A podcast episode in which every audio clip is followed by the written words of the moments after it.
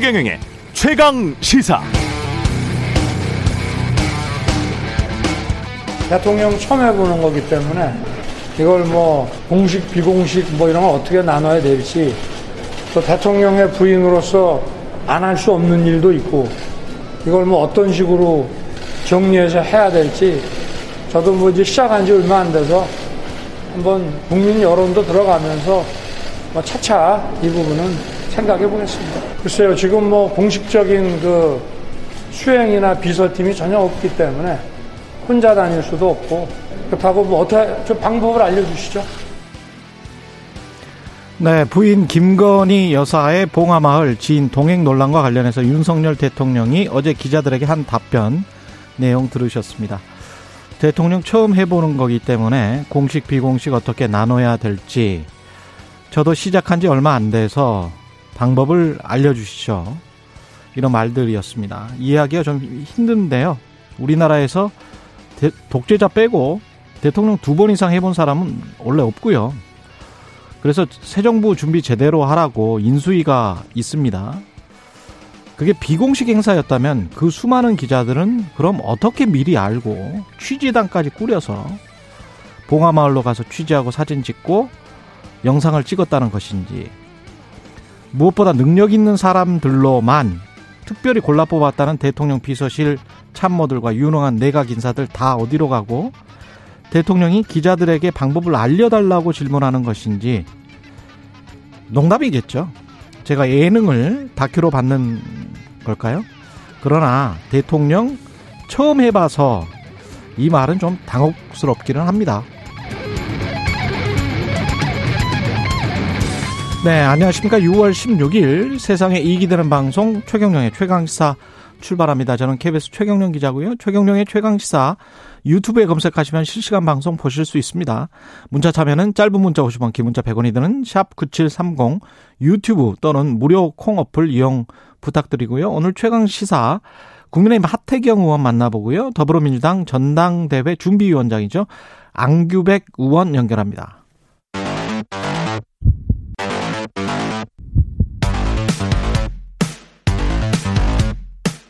오늘 아침 가장 뜨거운 뉴스 뉴스 unboxing 자 뉴스 unboxing 시작합니다. 민동기 기자 김민아 평론가 나와 있습니다. 안녕하십니까? 안녕하십니까? 예, 우리가 다 초면이었죠 처음에는. 그렇죠. 처음, 이죠 뭐.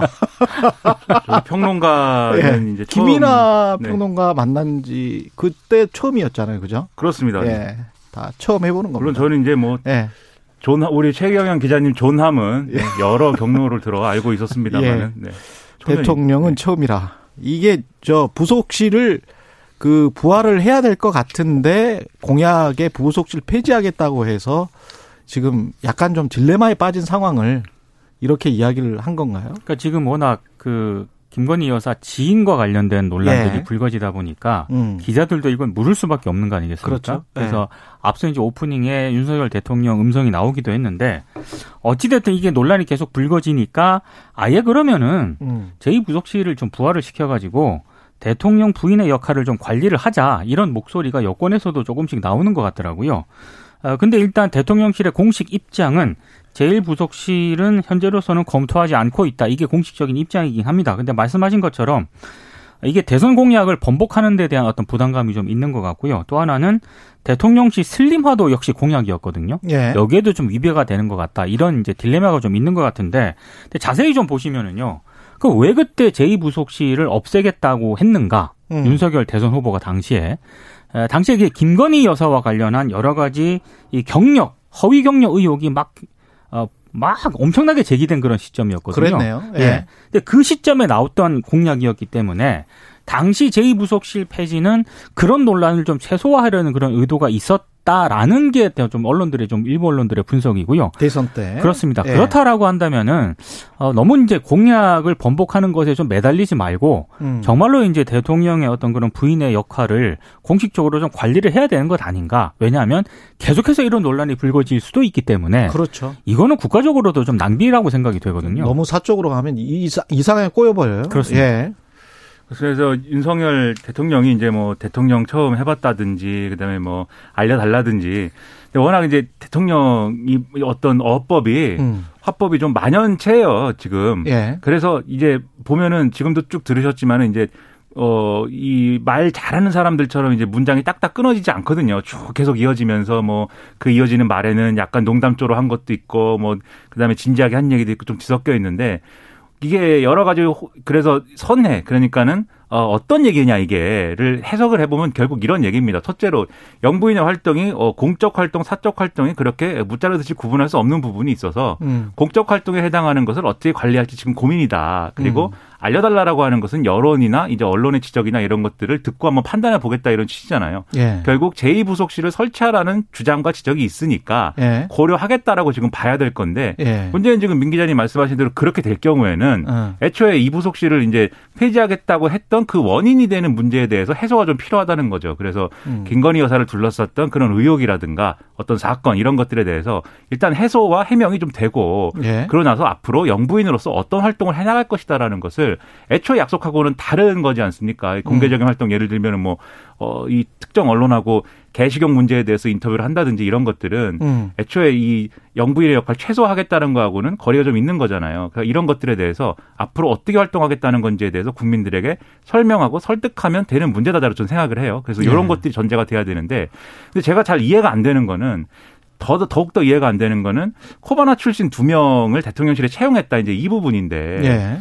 이게 조선일보 보도 예. 그렇습니다. 이게 어, 어제 보니까 어제 쭉 다른 언론들도 이 사실 확인을 해서 두 명은 채용이 됐다라고 지금 보도를 쭉 하고 있는 것 같아요. 그렇죠. 예. 오늘 신문 봐도 그렇고. 음. 그러면 제가 의문이 드는 것은 이 코바나 출신을 채용을 했다라는 거는 이 김건희 여사의 공적인 어떤 활동이나 이런 것들을 뒷받침하기 위한 인력 채용인 거잖아요. 우리가 그렇습니다. 여러 가지로 해석을 해봤을 때. 음. 그런데 또 어제 이제 대통령실이 이 문제에 대해서 여러모로 해명한 걸 보면은 이 두 사람이 영부인 활동을 전담하는 건 아니다라고 지금 얘기를 하거든요. 음. 그럼 영부인 활동을 전담하는 게 아닌 이 대통령실 직원이라고 한다면 평시에는 영부인 활동 말고 다른 일을 좀 해야 되는 거지 않습니까? 예. 그런데 다른 일도 해야 되는 사람인데 굳이 코바나 출신 인사들을 채용한 이유는 그럼 뭐냐? 영부인 전담 활동도 아닌데. 그러니까 이 모든 것들이 의문이고 모든 것들이 문제 삼으려면 충분히 문제 삼을 수 있는 그런 대목들인 거예요.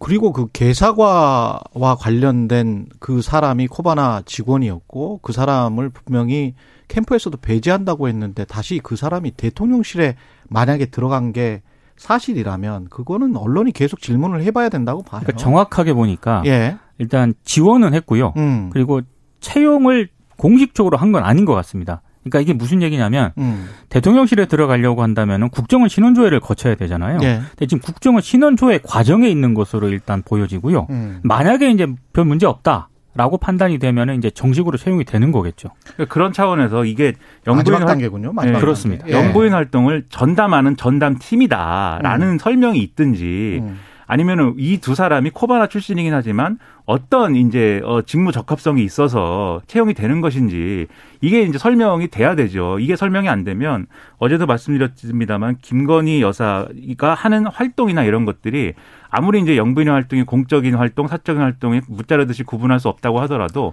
사적인 어떤 영역과 그런 네트워크로 이루어지고 있는 거 아니냐라는 의혹과 여러 가지 문제 제기로부터 자유롭지 못할 수 있거든요. 예. 어제 조선일보 사설도 그 점 지적했다고 말씀드렸는데 오늘도 중앙일보, 한국일보가 사설로 그 점을 지적을 또 하고 있습니다. 음. 그러니까 이 부분에 대해서 지금 임기 초부터 영부인 논란 이거 이렇게 가는 것은 정권에 상당한 부담이 되고 좋을 게 하나도 없습니다. 예. 정리를 예. 빨리 해야 됩니다. 음. 코바나 콘텐츠 직원은 아무 상관없는 것 같은데 그 개사과와 관련해서는 대통령이 분명히 한 말이 있기 때문에 후보 시절에 이렇게 되면은 정말 선거 때문에 국민들에게 거짓말을 한 꼴이 돼버리는 거예요. 그 사람을 다시 대통령실에 직원을 채용을 한다면 그 네. 사람은 분명히 캠프에서 배제를 하고 그 뉘앙스는 그거에 거기에 관한 책임을 지게 하겠다라는 거잖아요. 근데 임기 초에 다시 만약에 그 직원을 채용을 한다는 거는 그건 계속 물어봐야 될 것 같습니다. 그 사람이 맞는지 안 맞는지는. 조선일보 보도에 따르면 예. 대사관 논란뿐만 아니라 우크라이나 전쟁을 희화한 그 인스타그램 사진도 내가 그 해당 직원이 귤 사진도 귤 사진, 예, 귤 사진 관여한 것으로 일단 조선일보는 보도를 하고 있습니다. 좀 그거는 이해할 수가 없는 것 같은데요. 그리고 그걸 왜 언론이 이거는 말의 번복이고 국민들에게 해명을 거짓으로 한 건데 그게 오히려 아젠다가 돼야 될 것 같은데요. 제가 보기에는 미국 연준 기준금리 0.75% 인상했습니다. 자이언트 스텝을 밟았습니다. 음. 인플레이션 고삐를 잡기 위해 28년 만에 최대폭 기준금리 인상이라는 특단의 조처를 좀 취했는데요. 어, 연방 공개 시장 위원들은 연말까지 기준금리가 3.4%에 이를 것으로 전망을 했습니다. 근데 3월만 하더라도 이 전망치가 1.9%에 불과했거든요. 껑충 뛰었습니다. 더 우려가 되는 건 이 연방공개시장위원회가 연말에 물가 상승률이 5.2%에 이를 것으로 내다봤다는 그런 점이고요. 올해 미국 국내 총생산 성장률은 기존보다 1.1%포인트 낮은 또 1.7%로 예측을 하고 있다라는 점입니다. 지금 뭐 우크라이나 러시아 지금 전쟁 이것 때문에 인플레이션에 대한 상향 압박이 굉장히 가해지고 있는 그런 상황이고 코로나19로 인한 중국의 봉쇄 정책도 공급망 혼란을 더 악화시킬 가능성이 있기 때문에 뭐 미국 경제가 침체로 뭐 당장 떨어지지는 않겠습니다만 예.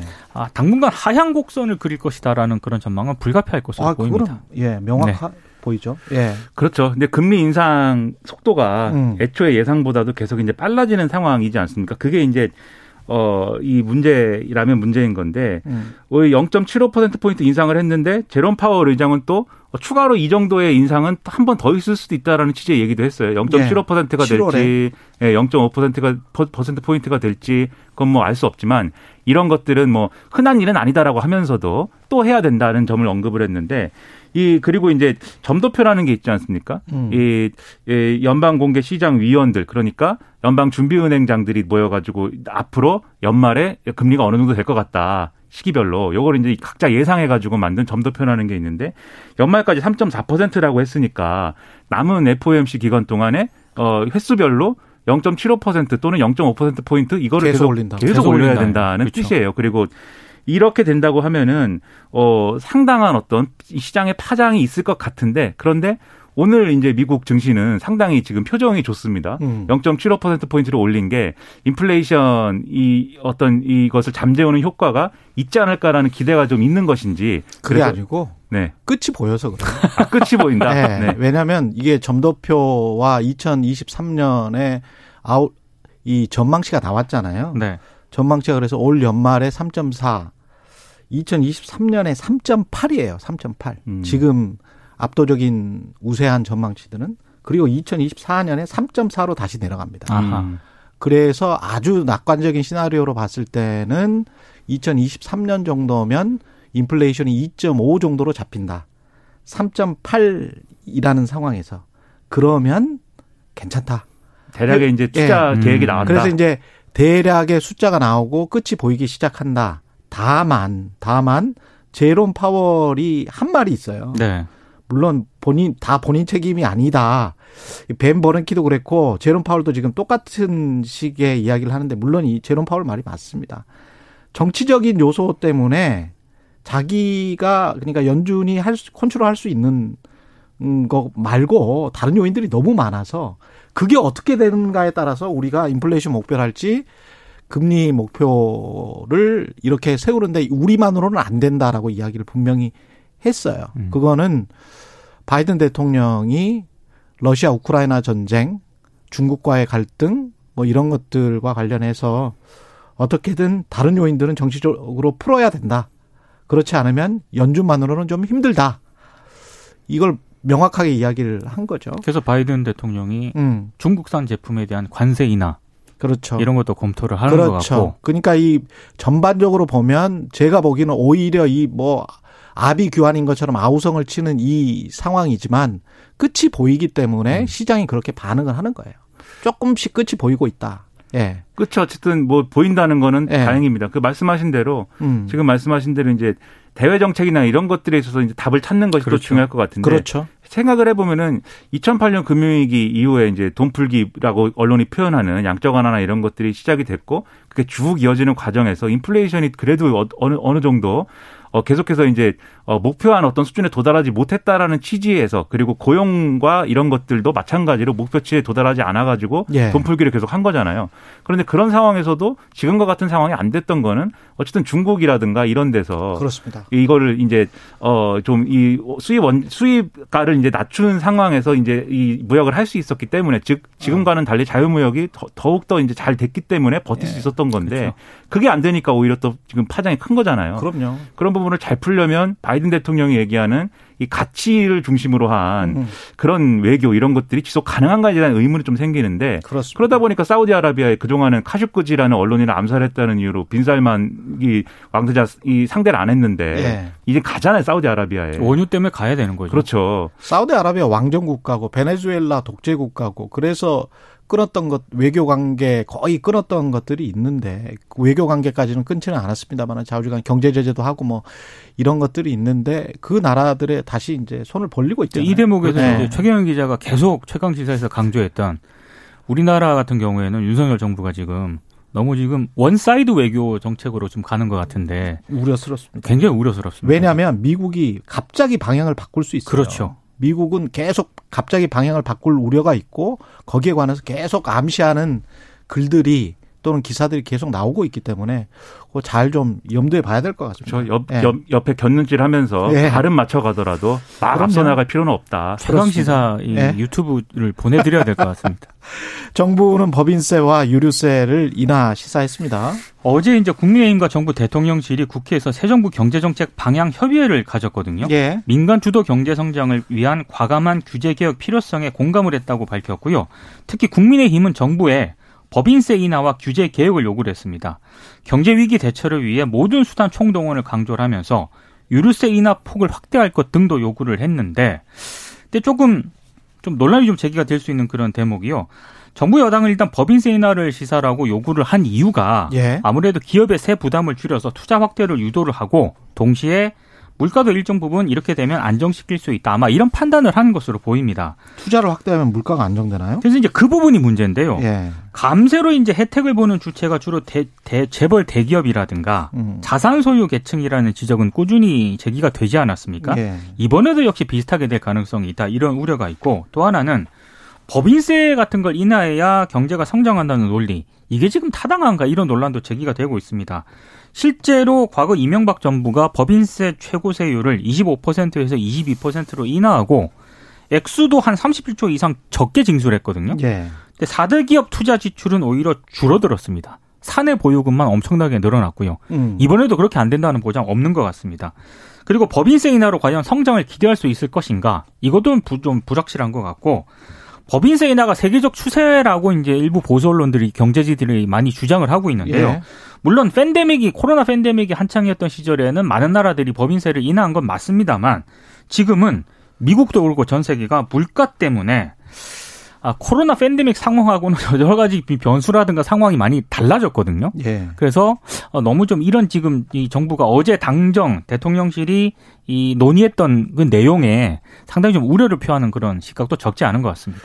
그러니까 이런 논리인 것 같아요. 일단 지금의 음. 이제 인플레이션이나 이런 것들이 공급 쪽의 문제다라고 봐서 예를 들면 유가가 크게 오른 거에 대해서는 유류세를 인하하는 걸로 이, 어, 이 사람들의 어떤 부담을 낮춰주고 특히 기업의 뭐 부담도 낮춰주고. 직접적인 그렇죠. 그렇죠. 예. 그런 부분을 하나를 갖고 있고 그 다음에 기업이 이 생산하는 어떤 생산품의 어떤 물가, 이 가격이 오르는 것에 어. 이, 이 지금 얘기하는 세부담이 있다. 그렇죠. 수입, 수입 물가 인상 이런 것들이 반영이 돼 있으니 음. 그런 것들을 감경하기 위해서 법인세를 낮춰 가지고 기업의 부담을 줄이면 음. 이게 가격 인상 요인이 없어진다 뭐 이런 논리인 것 같은데 근데 이게 정확하게 이명박 정권 때 실패했던 논리거든요. 제가 한 가지 통계를 가르쳐 드릴게요. 2016년부터 2020년까지 법인세 신고 내역이 있어요. 이거는 국민의힘 윤창현 의원이 국세청으로부터 받은 자료이기 때문에 정확한 자료입니다. 상위 1%의 법인들이 내는 그 법인세 신고 내용이 82.7%예요. 그리고 우리나라의 49.9% 그러니까 딱 절반이죠. 절반의 기업들은 법인세를 아예 안 내요. 낼 게 없어. 영업이익이 하나도 안 나니까. 그러면은 지금 상위 1%가 82.7%를 내는데 상위 1% 세금을 깎아서 물가를 깎을 수 있다라는 이야기잖아요. 그렇죠. 이게 말이 됩니까?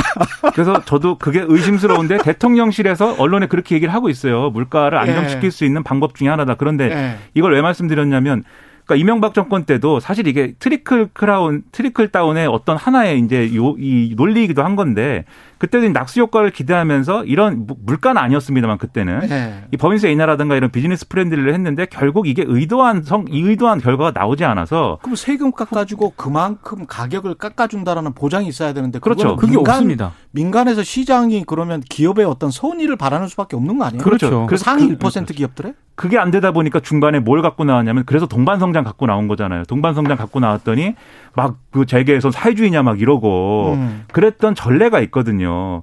그러면 이제 법인세 인하를 이제 옳다 그러다 선악구도로 접근할 필요까지는 없겠지만 적어도 의도한 정책 효과를 거둘 수 있는 방안이냐에 대해서는 예. 상당히 회의적일 수밖에 없다. 과거의 전례를 봐도. 예. 그래서 이거는 한번 이게 그럴 수 있다라는 어떤 어 근거를 확실하게 우리 국민들에게 보여주든지 아니면은 좀 이런 방향은 아니고 다른 거다라는 설명이 있어야 될 있는 것 같습니다. 피해나 혜택은 그만하고 오히려 어, 기업 책임을 더 좀 늘려야 한다. 이런 음. 주장도 적지 않습니다. 그리고 백윤규 전 장관에 대한 구속영장은 기각이 됐네요. 기각이 됐습니다. 일단 그 서울 동부지법 신용무 영장 담당 부장판사인데요. 어젯밤 9시 40분쯤에 범죄 혐의에 대한 대처적인 소명은 이루어진 것으로 보이지만 일부 혐의에 다툼의 여지가 있고 피의자의 지위나 태도 등에 비춰봤을 때 도망 염려가 있다고 보기는 어렵다. 이렇게 판단을 했고요. 특히 이제 백 전 장관 같은 경우에는 월성 원전 경제성 평가 조작 사건과 관련해서 이미 재판을 받고 있거든요. 아마 이런 점도 고려가 된 것으로 보입니다. 조금 이례적인 게 통상 주요 사건 피의자에 대한 구속영장 발부 여부는 밤 늦게 나옵니다. 예. 근데 어제는 9시 40분쯤에 나왔거든요. 어. 이런 전례들에 좀 비춰봤을 때 백 전 장관 구속영장 기각 결정은 상대적으로 굉장히 일찍 나왔는데 아, 구속이 꼭 필요하지 않은 이유를 법원이 다방면으로 설명을 했는데 아마 이 이유는 검찰이 좀 무리하게 영장을 청구한 것, 아니냐 예. 또 이런 지적도 나오고 있는 그런 상황입니다. 이 법원의 설명에 대해서 언론마다 좀 해석이 좀 달라요. 다른 다르죠. 것 같아요. 네. 왜냐하면 범죄 혐의에 대한 대체적인 소명은 이루어진 것으로 보이나라고 돼 있어요. 그러면 예. 지금 배궁규 전 장관이 받고 있는 혐의가 첫째로 이 산하기관들에 대한 기관장들 내보내라라고 종용했다는 거. 직권남용. 그렇죠. 두 예. 번째로 실제로 그런 일이 이루어지도록 시킨 데 더해서 후임으로 올 사람에게 이게 면접에서 잘 되도록 하는 어떤 지원을 했다는 거. 어. 그리고 세 번째로 나갈 사람이 나가기 전에 한 인사에 대해서 그거 다 취소하라고 또 종용했다는 거 이렇게 세 개인데 예. 일부 혐의에 다툼의 여지가 있다라고 하는 거는 이 세가 크게 나누면 세 가지 혐의 중에 일부만 얘기하는 거잖아요. 그래서 이렇게 보면은 대체적으로 직권남용 혐의가 성립됐다는 말 아니야? 뭐 이렇게 분- 분석하는 언론이 있고 반면 지금 말씀하신 것처럼 보통은 이제 어 이 법원이 기각 사유나 이런 걸 설명할 때 이 사유가 짧거든요. 굉장히 짧습니다. 근데 구구절절 뭐 얘기를 하고 있잖아요. 그런 걸 볼 때 이 영장 청구한 것 자체가 무리한 거 아니냐라는 시각도 있는데 그렇다면 아마 검찰은 전자, 제가 말씀드린 전자의 해석을 들고 이게 결국은 혐의가 소명됐다라는 거는 이제 분명히 이제 어, 어느 정도는 이제 결정이 된 거기 때문에 앞으로 윗선 수사라든지 이런데 박차를 가하겠다 이런 쪽으로 가겠죠 이제 예. 아마 그럴 것으로 보이고 지금 민주당은 계속 이게 보복 수사다라는 걸 어저께 공식적으로 전면적으로 이제 얘기를 하기 시작했기 때문에 이 문제를 둘러싼 충돌이 또 불가피할 것으로 보입니다. 예. 그리고 한상혁 전현이 이게 한 사람은 방통위원장이고 한 사람은 국민권익위원장 인데 국무회의 참석 대상이 아니다라고 통보를 아예 받았습니까? 그러니까 지난 14일 한덕수 국무총리 주재로 정부 세종청사에서 구- 국무회의가 열렸는데요. 예. 이 전에 어, 좀 참석 대상이 아니다라는 통보를 받았다라고 합니다. 음. 두 위원장은 국무위원이 분명히 아니긴 한데요. 2008년 조직 신설 이후에 지금까지 국무회의에 참석을 해왔습니다. 국무회의 의장이 필요하다고 인정하는 경우에는 배석할 수 배석하게 할 수 있다 이 규정에 따른 건데 어, 좀이 논란이 좀 제기가 될 수 있는 대목이요. 권성동 국민의힘 원내대표가 이보다 앞서서 지난 9일 언론, 언론 인터뷰를 통해서 두 위원장을 콕 집었습니다. 예. 그래서 새 정부에서 여전히 버티고 있는 것은 모렴치한 일이다. 라면서 사실상의 사퇴를 요구를 한 데 이어서 윤석열 정부가 이 두 위원장을 국무회의에서 배제를 했기 때문에 사실상의 사퇴 압박 아니냐. 이게 이제 민주당의 주장이고 일부 언론들도 여기에 조금 힘을 싣고 있습니다. 어. 언론이 이 문제에 대해서 상당히 지금 바람을 잡고 있는 거는 분명한 사실인데 왜냐하면 백운규랑 지금 그렇죠. 대치가 되잖아요. 대비가 되잖아요. 그렇죠. 그런 예. 그런 사안도 있고 그리고 어쨌든 계속 이제 이 알박기 인사라든가 이런 거에 대해서 계속 얘기를 하는 거잖아요. 인수위 시절부터 음, 음. 연장선에 있는데 그런데 그렇다고 해서 이제 국무회의에 오지 말아라고 한 거에 대한 논란 이거는 별도로 다뤄봐야 될 문제인 게 국민권익위원장 같은 경우에는 국무회의에서 다뤄지는 이제 안건이나 이런 거에 대해서 부정부패 가능성이나 이런 것들 평가를 해야 되거든요. 그렇죠. 그러니까 국무위원 아니고 당연직은 아니더라도 최소한 권익위원장은 가는 게 맞는데 그렇죠. 이것을 하지 말라고 하는 것은 그럼 이후에 어, 윤, 윤석열 정권과 가까운 인사가 국민권익위원장이 돼도 국무회의, 국무회의에 참석을 안 하는 거냐. 어. 이런 논란으로 번질 수가 있거든요. 그래서 이거는 이 전 정권 인사라고 해도 참석할 필요가 있다면 참석을 하도록 하는 게 맞다고 생각을 합니다. 예. 어떨 때는 국민 통합 정치고 어떨 때는 뭐 알박기 인사라고 하고 뭐 이러 이러면 헛갈리죠. 누리호 2차 발사가 전격 연기됐고 BTS 데뷔 9년 만에 뭐 잠정 중단한다 단체 활동을 이거는 팩트예요. 그게 이제 영상에서 예. 이제 멤버들이 편하게 얘기를 했는데요. 예. 상당수 언론들이 뭐 활동을 중단하고 예. 잠정 해체 이런 식으로 제목을 뽑았거든요. 예.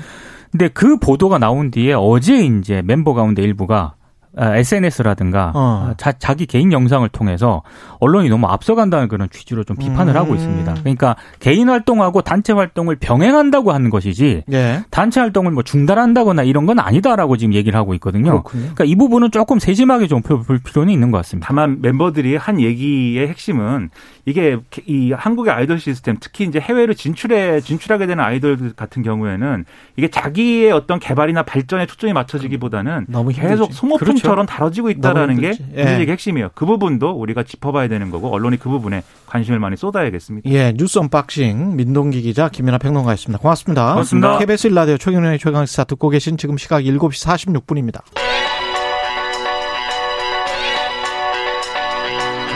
최강 시사 전민기의 눈. 네, 전민기의 눈 시작하겠습니다. 오늘은 김건희 여사 행보에 대한 빅데이터 분석입니다. 네, 예. 반갑습니다. 그 이제 최근에 공적 활동에 관한 여론조사기 좀 짧게 짚어드릴게 많이들 예. 보셨겠지만 그 넥스트 리서치가 11일 SBS 의뢰받아서 실시한 여론조사 결과에 따르면 김건희 여사가 윤석열 대통령 내조에 집중하는 편이 낫다는 의견이 60.6%였고요. 공적 활동을 하는 편이 낫다 의견 31.3% 절반 수준이었습니다. 어, 이거는 8, 9일, 지난 8, 9일 실시해서 전국 유권자 1,010명을 대상으로 응답했고요. 표본오차 95% 신뢰 수준에 플러스 마이너스 3.1%포인트 유무선 전화면접 조사고요. 자세한 내용 중앙선거 여론조사 심의위원회에서 볼 수가 있거든요. 네. 그러니까 일단은 좀 내조를 하는 게 낫지 않겠나. 근데 이제 최근에 이제 언론이나 이런 데서 좀 많이 부각되는 부분에 대한 어떤 의견들 빅데이터로 음. 좀 준비를 해봤습니다. 내조에 집중하는 편이 낫다가 60.6, 공적 활동을 하는 편이 낫다가 31.3. 네. 그러니까 내조가 내조에 집중해라. 예. 그렇습니다. 예.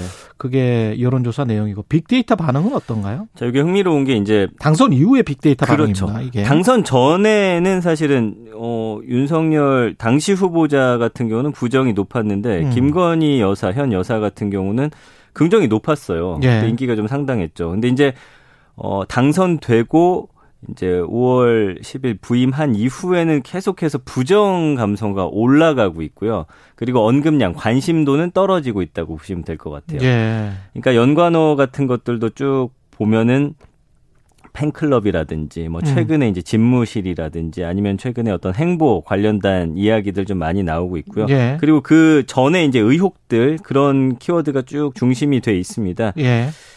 어, 감성어를 보면은 음. 좀, 음, 뭐, 안쓰럽다, 관리가 돼야 된다, 음. 뭐, 논란, 논란 이다, 의혹, 혐의. 네. 그 다음에 뭐, 불편하다, 민폐다, 이런 거는 이제 뭐, 차량 통제, 요런 쪽에 대한 이야기고요. 음, 멋있다도 있네요. 예, 호감 있다도 있는데, 부정이 예. 한70% 높게 나오거든요. 음. 그러니까 지금 추세는 어떠냐면, 언론에, 어, 계속 등장하면 등장할수록 부정 비율이 올라가고 있는데, 예. 관심도는 떨어지고 있는, 그런 상황이라고 보시면 될 것 같아요. 음, 네. 그렇군요. 네.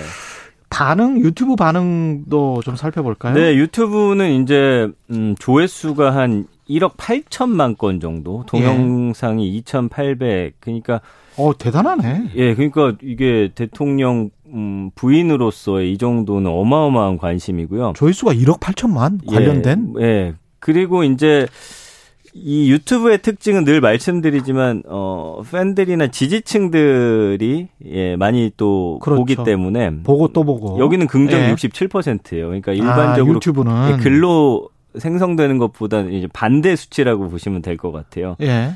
그래서 긍정이 60, 67, 그쵸. 부정이 24. 그러니까 이제 유튜브 동영상으로만 보면 유튜브를 참고하면은 전체적인 국민의 민심을 사실은 파악하기가 힘든데 예. 이게 이제 최근에 정치인들이 많이 빠지는 오류 중에 팬덤 하나가 현상 바로 예. 여기 있죠. 그래서 뭐 잘한다, 멋있다, 아름답다, 존경한다, 지지한다, 파이팅, 믿는다, 좋다. 거의 이런 단어들로 감성 연관어 top 10이 예, 예. 다 그거 그거네. 유튜브에선 그렇죠. 예. 예. 그래서 이제 인기 동영상들도 보면은 뭐 476만 회 정도 오. 예, 나오는 게 이제 그 문재인 전 대통령 내외하고 박근혜 전 대통령이 이제 그 취임식에 왔던 그런 현장들 그리고 이제 바이든 대통령 왔을 때 또 화제가 됐었고요. 아. 예. 그다음에 이제 뭐 첫 출근 배웅이라든지 뭐 이런 단어들 이런 영상들이 좀 많이 보여지고 있고요. 음. 최근에는 이제 그 권양숙 여사 어, 예방했던 그렇죠. 그런 영상들이 최근에는 급상승 영화관 같은 것도 있습니다. 뭐 영상이 있습니까? 예, 영화관 나들이에 관해서도 이제 이야기가 나오고 있어요. 근데 예. 이제 이 부분에 대해서는 잠시 후에 이제 분석을 해드리겠지만 예.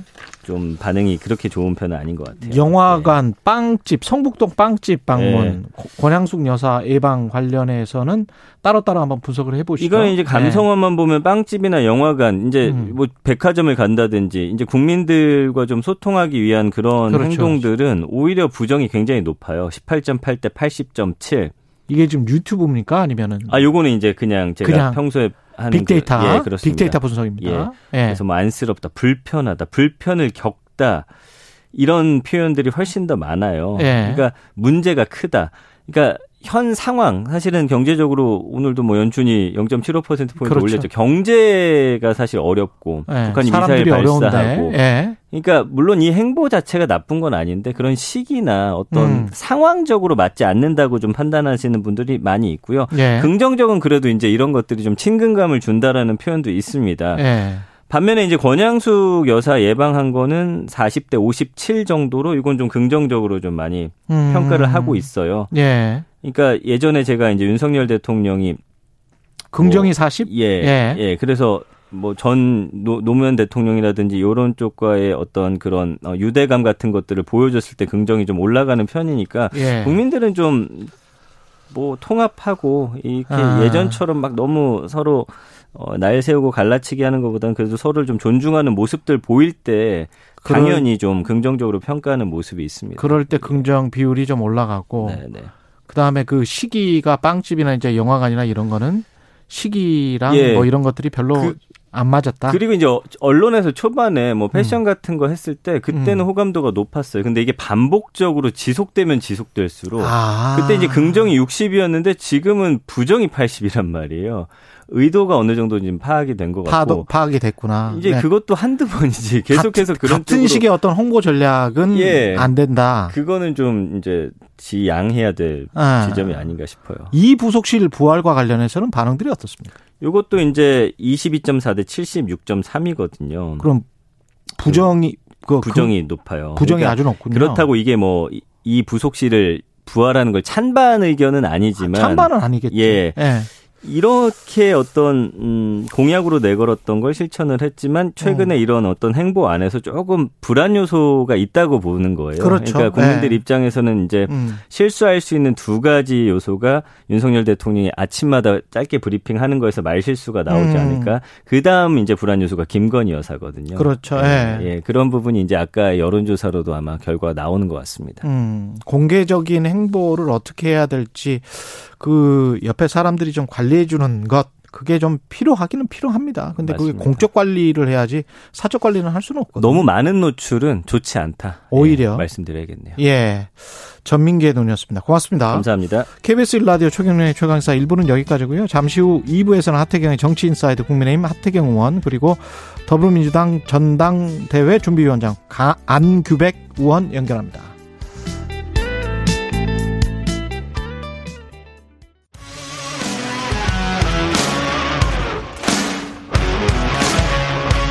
오늘 하루 이슈의 중심 최경영의 최강 시사.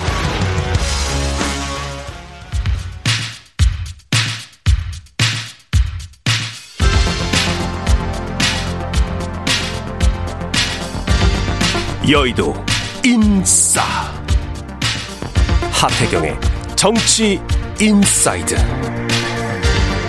네, 여의도의 정치인싸 하태경의 정치인사이드 국민의힘 하태경 의원 매달 월간으로 모셔서 여의도 정치의 뜨거운 현안들 예리한 하태경 의원의 시각과 말로 풀어보는 시간입니다. 예, 하태경 의원 나오셨습니다. 안녕하십니까? 예, 안녕하세요. 예, 그 어제 뭐 대통령 그 기자들과 만남에서 여러 가지 이야기가 있었는데 특히 예. 이제 김건희 여사 관련된 봉화마을 갔을 때 그 지인 누구냐고 논란이 한 2, 3일 음. 동안 계속됐잖아요. 예. 근데 이게 약간 좀 너무 사적인 사람들을 끌어들이는 거 아니냐. 부속실도 없는 상황에서. 예. 그래서 뭐 기자들 다 공동 취재단으로 그때 간 거고. 음. 어떻게 보세요? 이, 이런 그러니까 것들. 뭐 비선 비판도 하던데 예. 뭐 최순실이 공개적으로 동행하고 그런 일이 없잖아요. 그렇지. 비선이 예. 무슨 공개적으로 동행하고 그렇죠. 예. 비선이 아니니까 예. 공개 동행을 한 거고. 예. 비선은 아니겠죠. 예. 예. 그러니까 뭐 아는 지인이라는 음. 것이고. 어 근데 이제 핵심 문제는 그러니까 윤 대통령은 제2부속실을 안 두고 싶은 것 같아요. 음. 어, 본인이 공약을 했고. 예. 근데 이제 부속실을 안 두니까 팬클럽이나 음. 아니면은 그 김건희 여사 그 개인 회사 음. 직원들이 이제 부속실을 대체하는 일이 지금 벌어지고 있는 거거든요. 그니까. 사진을 팬클럽이 공개하고 뭐 아니 근데 국정원에서 신원조회만 하고 거의 두 명을 채용을 했다는 거 아니에요? 셋 중에 둘은 채용을 했다는 거죠. 셋 중에 둘은 채용했다? 네, 이제 문제는 채용을 했어도 네. 지금 구조는 다른 일이 있고 어. 본업이 있고 이제 김건희 여사는 일은 부업을 한다는 거잖아요. 아, 그래요? 네, 그렇게 지금, 되는 거예요? 지금 구조는 그렇게 돼 있는. 아, 그러면 저기 대통령실에서 월급을 주는 게 아니고 예, 그 이제 채용이 되면 전업으로 예. 김건희 여사 업무를 하는 직원은 없는 거죠. 지금 현재는 없고 지금 현재는 없는 거죠. 근데 만약에 두 명이 채용이 되면 그러니까 이제 이제 핵심은 예. 이제 핵심은 그 이제 그 두 명은 제가 볼 때는 음. 김건희 여사 일도 함께 보는 걸로 채용이 된 것 같아요.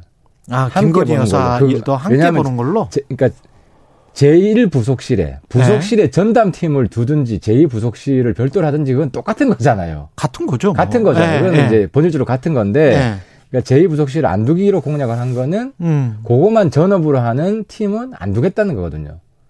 지금 그게 이제 여태까지 공약이었단 말이죠. 그래서 이- 일종의 이제 투잡을 뛰는 식으로 그렇죠, 그러면 그렇죠. 이제 제 부속실은 아니지 않느냐. 그게 이제 원래 공약이고 그 예. 공약을 지키고 싶은 의지가 대통령 본인은 강한 거예요. 강한데 굳이 근데 문제는 자꾸 잡음이 나오니까 예. 뭐 주변 참모들이나 저도 그렇고 예. 그냥 민주당 그 요구대로 해라. 민주당 요구가 뭐냐면 그냥 공약 어. 못 지켜서 죄송하다. 예. 실제로 이제 업무를 해보니까 예. 어, 제2부속실이 필요하다. 그 그러니까 사과하고. 중요한 공약도 아니에요, 사실은. 아니, 그래서 그냥 안 지켜도 근데, 돼. 근데 이제 문제는 제가 대통령이 좀 예. 약간 예. 아, 강한 좀 강박이 좀 있어요. 거기에 공약은- 관한 공약은 반드시 지켜야 된다. 아, 그 공약뿐만 아니라 다른 공약도. 아니 그 사실은 병사 월급이라지 그거 그거는 거의 지금 지키지 못하는 뭐 쪽으로 가는 100%안 건데. 지킨 건 아니고. 예. 그잖아요. 이제 그런 공약이 훨씬 더 중요하지 않습니까? 아, 그러니까 그 사실은. 공약은 네. 뭐한 절반은 지킨 거 아니에요? 음. 그- 그까지 가겠다, 200만 원까지 가겠다는 음. 거니까 이제 지킨 거고. 그래서 저는 좀 우리 당 내에서도 음. 제2부속실이 전담 조직을 두지 않으면 계속해서 팬클럽 이야기 나오고 예. 계속해서 뭐 개인 회사 뭐 이런 이야기가 그러니까. 나, 올 가능성이 크다. 예. 그래서 그렇게 되면 지금 뭐 물가도 엄청 오르고 민생이 굉장히 고통스러운데 그러니까 뭐 자기 부인 하나 제대로 못 챙기냐 이런 이야기가 나올 수밖에 없거든요. 아니 그리고 코, 그 코바람 콘텐츠 직원 중에 그 개사과 찍은 사람이 이게 지금 채용된다는 거는 맞아요? 그 보도는 조선일보 보도? 그건 정확히 모르겠어요. 근데 이제 그 두 명 중에 한 어, 명이 개사가 찍은 그러니까 사람. 개 사과도 예. 그 당시에 그냥 황당했잖아요. 음. 뭐 전두환 음, 그렇죠. 대통령 발언 예, 나오고 예, 예. 뭐 그런 상황에서 사과를 해야 되는데 예. 근데 에, 그것도 제가 그때 그게 무슨 의미로 올렸냐 물어봤어요. 예. 어, 대통령, 물어보니까 대통령 에게? 아니 그러면? 그, 그 안에 캠프 캠프 캠프에 그 잘 아는 예. 그 이제 사모 쪽을 관리했던 사람한테 물어보니까 이제 개 사과라는 게 강아지 개를 굉장히 좋아하잖아요 반려견을 예. 자식처럼 예. 자식하고 똑같이 생각한다는 거예요. 예. 그래서 대통령께서 가장 좋아하는 과일이 사과랍니다. 아. 그러니까 이 사진을 이제 강아지를 자식처럼 사랑한다는 의미의 네. 그런 의미가 담긴 사진이에요. 근데 문제는 타이밍이 잘못 올라간 거지. 그러니까 그것도 대선 당시에 그러니까. 김건희 여사 관련된 팀이 예. 공조직, 예. 선거 캠프 공조직하고 분리돼 있다 보니까 예. 소통이 없다 보니까 그냥 거기는 그렇지. 개, 인의 사적인 것만 올렸거든요. 꾸준히 그렇죠. 예. 주로 이제 강아지 사진만 올렸어요. 음, 음, 음. 그러니까 맥락을 전혀 고려하지 않고 당시 시기적인 그렇죠. 맥락을 예. 올리는 바람에 음. 오해를 받은 거예요. 음. 근데 그것도 공적으로 통제됐으면 지금 시기에 무슨 사과를 진, 진정어린 사과를 해야 되는데 그렇지. 걔가 사과 먹는 거 하면 큰일 난다. 예. 근데 이제 그런 소통이 안 된 거예요. 그러니까. 그러니까 문제는 공조직과 연결이 안 되면 소통이 안 되고 자꾸 사적인 조직을 쓰게 되고 그럼 더 큰 사고가 날 수 있기 때문에 차라리 예, 차라리 예. 그냥 깔끔하게 사과를 하고 양해를 네. 구하고 저는 부속실을 제2부속실을 만드는 게 맞다고 봅니다. 그 출근길에 기자들 만나서 이렇게 그 소통은 저는 참 좋다고 보거든요. 이 전임 대통령들과는 그런 점에서는 저는 좋게 평가를 하는데 근데 말이 좀 그 화법이 좀 거칠고 막 나오는 부분들이 좀 있잖아요. 뭐 대통령 처음 해보는 거기 때문에 뭐 이런 거 같은 경우는 사실 할 필요가 없는 말들인데 그런 부분들은 어떻게 생각하세요? 그러니까 출, 말 실수는 뭐 예.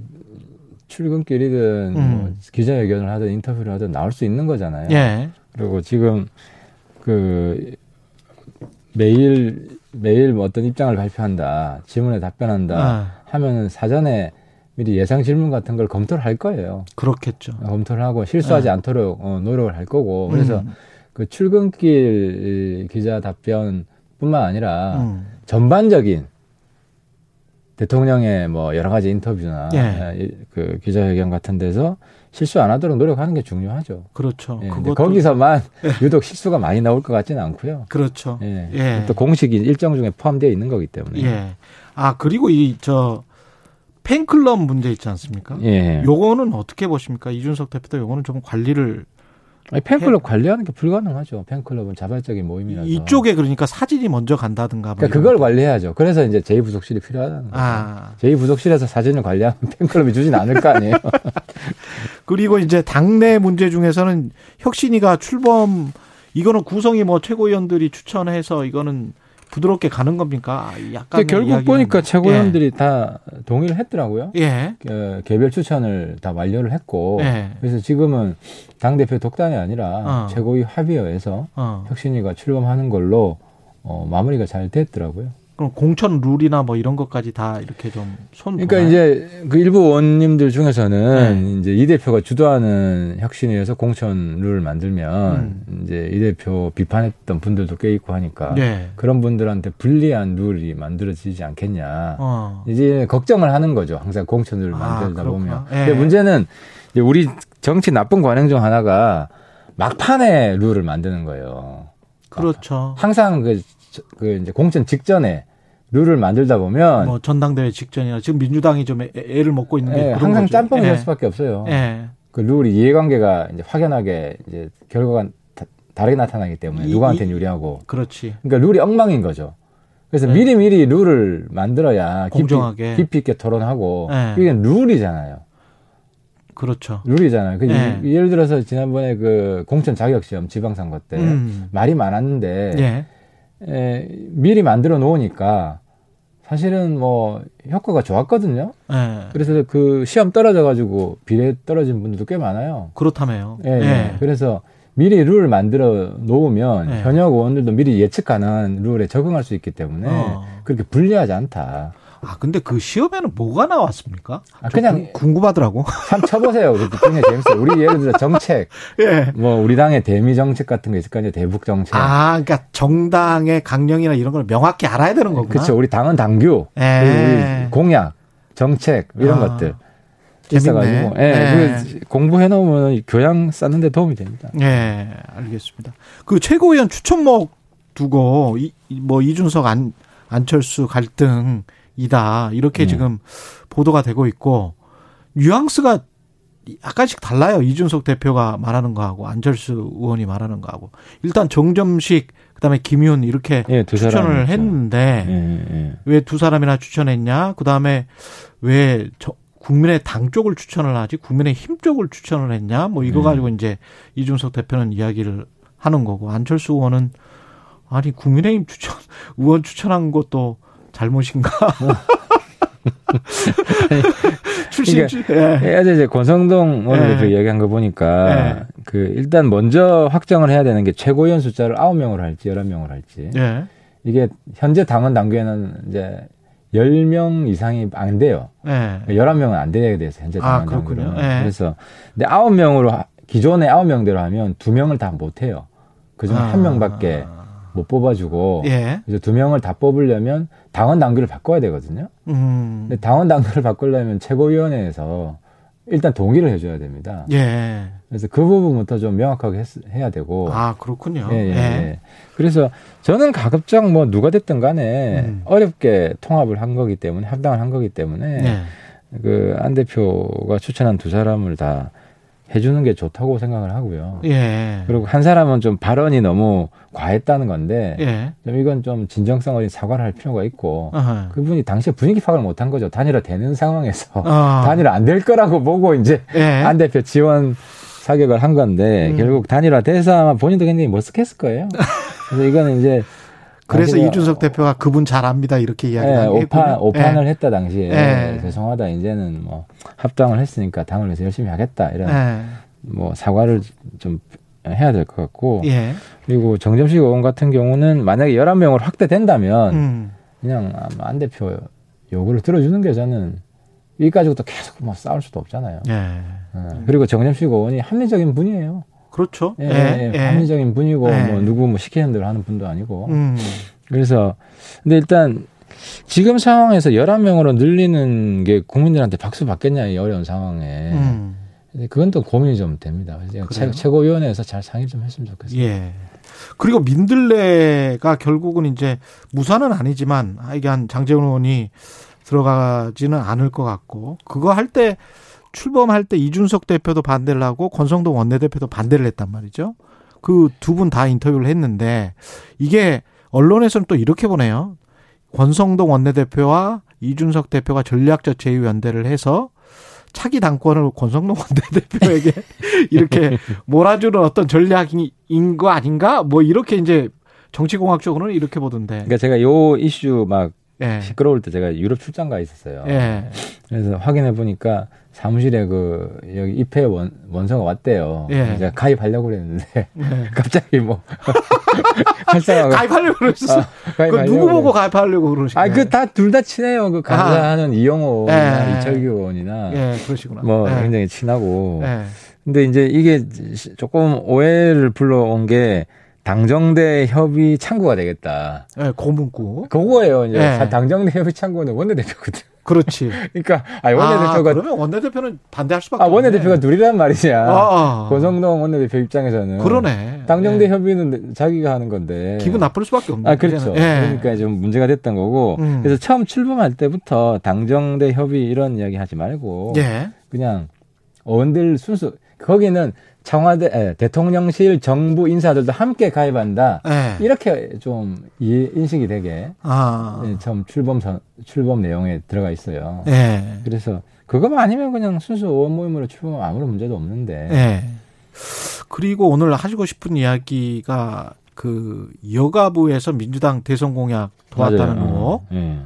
다른 부처도 있다라는 거를 하태경 의원이 뭘 좀 아시는 부분들이 있습니까? 다른 부처가 있다? 그- 더 있다? 그냥 그 이제 취재를 해보니까 아, 취재를 해보니까. 다른 부처 몇 군데에서도 좀 단서가 나온 모양이에요. 그래서 검- 검찰? 수사 검찰? 검찰에서 아, 수사를 좀 확대하는 것 같고 몇 군데?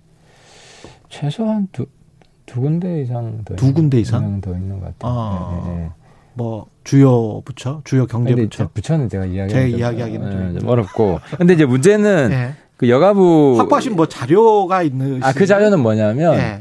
여가부 그때 이제 공약 개발 도와줬다. 예. 뭘 비밀리 했다. 우리가 예. 확인한 다음에 다른 부처에도 질의서를 다 보냈었어요. 모든 부처 다. 아, 혹시 아. 이런 활동 한적 있느냐? 있느냐. 예. 그러니까 전부 다 안 했다고 이제 했거든요. 예. 근데 이제 일부 부처는 거짓말이 되는 거죠. 예. 그런 것도 이제 책임을 아무래도 선거에 뭐 개입하면 물을 안 되니까 공무원 중립 위반이니까. 예. 그렇죠. 그런데 이제 선거에 개입하려고 막 속이고 그랬거든요. 어. 예를 들어 여가부 같은 경우에는 공약 개발하고 나서 이제 의견을 구할 거 아니에요. 다른 자문위원들한테. 예. 그러면 이 공약은 선거와 아무 그런 관련이 없다는 거를 미리 이야기를 해둬라. 음. 뭐 이런 식으로 자문위원들한테 그 그런 이야기까지 한 했다? 예, 거짓말 한 거죠. 아. 그만큼 음, 비밀리에 은밀하게 이제 공약 개발을 도와준 마지막 근거들이 있습니다. 마지막으로 그 엑스파일 있잖아요. 예, 박지원 전 예, 예. 국정원장. 예.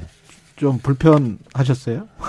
아니 근데 아니 그거는 심각한 명예훼손이죠. 아, 심각한 명예훼손. 아, 심각한 명예훼손이죠. 이거 특히 이 자료들을 근데 그 구조적으로는 폐기를 해야 되는 아니 건 맞죠? 문제는 박지원 원장이 우리 정보위 네. 와서는 자기는 하나도 안 보겠다고 약속을 했어요. 그런데 굉장히 많이 본 것처럼 말씀을 하시더라고요. 왜 그건 또 아니 그래서 그 네. 원장은 어떻게 해서 그거를 봤는지 아. 이 부분도 조사해 봐야 돼요. 어. 왜냐하면 그 엑스파일이기 때문에 예. 이제 보면 안 된다. 호기심을 가지고 볼 수 있는 건 아니잖아요. 그렇죠. 그런 식으로 또 한 사람 두 사람 보는 사람이 늘다 보면 예. 그분들 또 퇴직하고 나서 어. 그걸 또 악용 그- 할수수 있는 있죠. 거고. 예.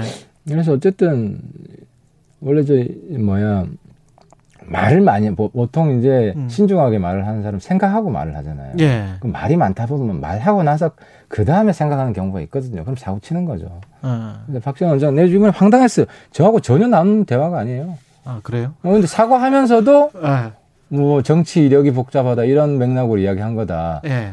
뭐 복잡하다 이런 대화를 나눈 적이 없는데 예, 이혼 뭐 이런 것까지 해서 특정인에 대해서는 예. 정보위원 특정인에 대해서는 그런 대화 나눈 적이 없어요. 그러니까 두 번 명예살인을 예. 하시고 왜 예. 그러시는지 모르겠어요. 예. 시간이 다 됐습니다. 예. 하태경의 정치인사이드 국민의힘 하태경 의원이었습니다. 고맙습니다. 예. 오늘 하루 이슈의 중심. 당신의 아침을 책임지는 직격 인터뷰. 여러분은 지금 KBS 일라디오 최경영의 최강 시사와 함께하고 계십니다. 네, 차기 민주당 당대표 선출하게 될 8월 전당대회 준비를 위해서 사선 중진 안규백 의원, 예, 전준 위원장으로 위촉됐죠. 예. 전화 연결돼 있습니다. 안녕하세요. 네, 안녕하십니까. 안기백입니다. 예, 전준 위원장직이 지금 상황에서는 참 힘드시겠습니다. 그렇습니다. 예, 예. 승낙을 왜 하셨어요, 근데? 어, 당이 참 어려운 시기입니다. 예. 아, 제가 아시다시- 아시다시피 오랜 아, 당원 생활을 했고 음. 또한 길로만 민주당이 한 길로 걸어왔습니다. 오, 오랜 시간 아, 우리는 김대중 노무현 문재인 대통령을 배출하면서 어, 성장과 성공의 시간을 만들어 왔습니다. 그동안 얼마나 야당이 험난한 가시밭길을 걸어가겠습니까? 생각해보면 어, 옛날에는 더 어려웠던 시기도 많았습니다. 아, 지금은 우리가 아, 또 한 번의 위기를 지금 맞이하고 있습니다. 음. 저는 이렇게 토인비에다 짚고 하고 싶은데요. 예. 어, 토인비가 역사를 도전과 응전의 서사로 묘사했듯이 예. 우리가 지금 이 위기를 어떻게 대처하냐에 따라서 어, 우리 당이 다시 한번 어, 국민의 신뢰 속에서 전쟁기를 회복할 수도 있고 어. 아니면은 아, 후퇴와 소멸의 길을 걸을 수 있다. 지금 0.1도의 방향을 잘못 잡으면은 나중에 아, 수백 시천 어, 수천 킬로로 떨어질 수도 있다. 이런 판단에서 어 제가 전두위원으로서의 전대 방향을 잡는데 아, 소임을 다 할 것이고 또 음. 그 책임 하에서 제가 어 맡게 됐다는 말씀을 드립니다. 그, 뭐, 중립 의무를 지킬 중진 의원을 당에서는 이제 검토해서 위촉 배경을 밝혔는데, 언론에서는 이게 그 친정서해균계로 분류되고 있기 때문에 비명 연합이 당 주도권을 잡는 것이다. 뭐 이런 식으로 해석을 하는데 이런 해석에 대해서는 어떻게 생각하십니까? 아, 전혀 저는 어, 동의하지 않습니다. 동의하지 않으시고요. 아, 예. 저는 어, 신념과 의지를 어, 중요한 가치로 여깁니다. 예. 그래서 평소에 에, 사람을 대할 때나 현안을 볼때 어, 각도를 넓게 잡고 폭을 넓게 넓게 음. 형성하는 사람입니다. 그래야만 예. 어, 포용의 폭이 크고 넓지 않겠습니까? 그렇죠. 우리 당의 에, 당심과 가치를 생각할 뿐이고요. 음. 누가 어, 당의 주도권을 잡는지는 예단해서는 안 된다고 생각을 하고 예. 저 역시 어, 그런 마음과 태도 어, 전준희를 합리적으로 운영할 생각입니다. 누가 당의 주도권을 잡는지는 예단해서는 안 된다. 근데 룰, 네. 룰 세팅과 관련해서는 이제 누가 유리하고 누가 불리하고는 분명히 있을 것 같아서 룰 세팅은 어떻게 생각을 하고 계세요? 룰 세팅은 저는 이걸 가지고 일이 일비할 일은 아닌데요. 예. 어, 대체적으로 보면은 그 일반 국민의 정치 참여가 상당히 지금은 활발, 활발해진 그런 어, 시대 상황을 고려할 필요가 있다. 어. 어, 동시에 우리 당은 기본 대원칙이 예. 당직 후보는 당원에게, 공직 후보는 국민의 뜻에 따르는 것이 대원칙이 있습니다. 아, 당직 그- 후보는 당원에게. 예. 그렇습니다. 예, 공직 음. 후보는 국민에게. 예. 저희 당이 어, 예- 예전부터 어, 대선에 국민 참여 경선을 처음 도입한 정당이 민주당 아닙니까? 예. 그래서 정당이라 하면 어, 국민의 뜻을 반영하기도 하지만은 음. 동시에 국민께 우리 당의 가치를 설득하고 비전을 제시하는 역할도 해야 됩니다. 음. 저는 어, 이번 어, 전국 대의원대에서는 어, 당심의 방향을 중요하게 생각하는 이유가 바로 여기에 있다라고 생각을 하고요. 예. 어, 전준 의원들 여러분과 함께 의견을 들어서 의사를 결정하는 만큼 음. 또그 의원님들과 어, 당원 동지들의 의견을 들어서 어, 현명하게 판단할 것입니다. 그 당심을 반영하기 위해서라도 이제 룰 조정을 해야 된다라는 쪽이 있잖아요. 대의원 지금 45% 권리당원 40%인데 예. 이게 대의원이 너무 권리당원에 비해서 뭐 1대 60이다 80이다 뭐 이렇게 이야기하시는 분들이 있는데 어떻게 보세요, 이거는? 어, 그건 좀 저는 일리가 있다고 생각합니다. 일리가 있다. 예. 어, 예전에는, 어, 저희 당, 어, 권리당원이 30만에서 40만 어간이었는데, 예. 현재는 지금 122만입니다. 아이고. 예. 아, 따라서, 어, 권리당원이 지금, 어, 포션이 40%인데, 음. 그 포션을, 어, 늘릴 이유가 있는 것이죠. 예전에는 음. 그 권리당원 숫자가 작았지만은, 예. 근데 저 우리 앵커께서 말씀하신 그 대의원 제도는 예.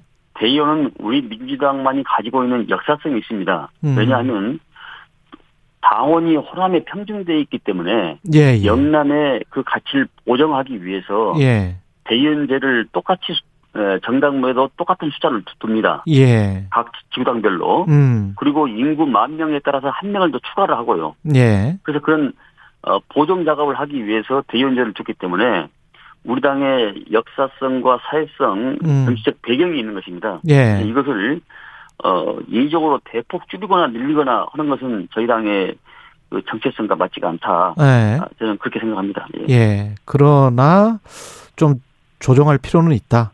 그렇습니다. 예. 그 권리 당원 관련해서도 왜 어, 대선 때 입당을 우르르 했던 한 20만 명 되는 당원들이 이번에 투표권을 못 얻는다. 그래서 당원 납부 기간을 6개월 이상에서 3개월 이상으로 바꾸자. 이렇게 이제 주장하는 이 주장에 관해서는 어떻게 생각하세요? 네, 어, 대의원 자격, 그, 권리당원 자격을 예.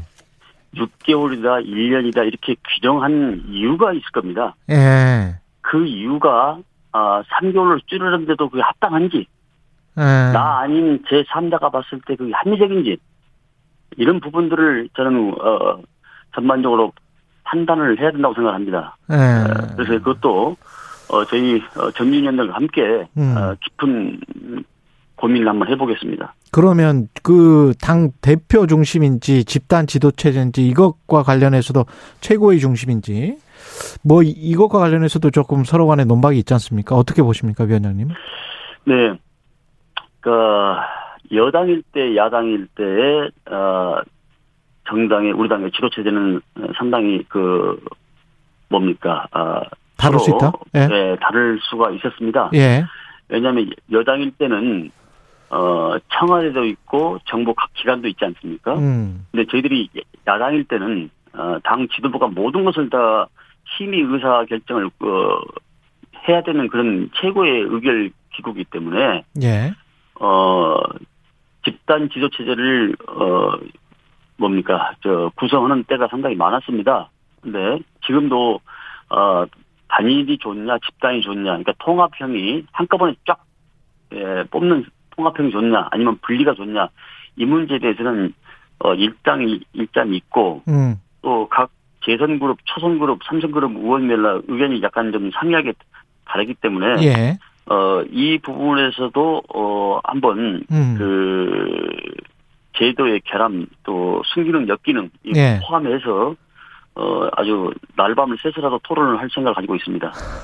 이 결국은, 예. 이걸 운영하는 사, 모든 그, 아이, 제도와 이 문제는 결함이 있는데, 사람의 결국 문제도 있죠. 운영하는 사람의 예. 좀 운영의 묘에 있지 않겠습니까? 그렇죠. 예. 네. 그 사람 말씀하셨으니까 어떤 사람이 당 대표로 나와야 됩니까? 이재명 결국은 지금 이재명 어, 의원이 나오느냐 안 나오느냐 이거 가지고 지금 당에서도 그렇고 당 밖에서도 계속 어, 여러 가지 목소리가 나오는데요. 글쎄요. 저는 그렇게 생각을 합니다. 어, 예컨대 비유하건대 예. 바다와 바다와 파도는 둘이 아니고 하나다. 바다에서 파도가 불면은 이게 둘이 것처럼 보이지만 사실 이게 바다와 파도는 하나거든요. 예. 그래서 저는 어, 여러 가지 그 책임 소재에 대해서도 이런 이해가 가지만은 음. 누구는 되고 누구는 안 된다. 이런 셈법은 곤란한 것이 아니냐. 어.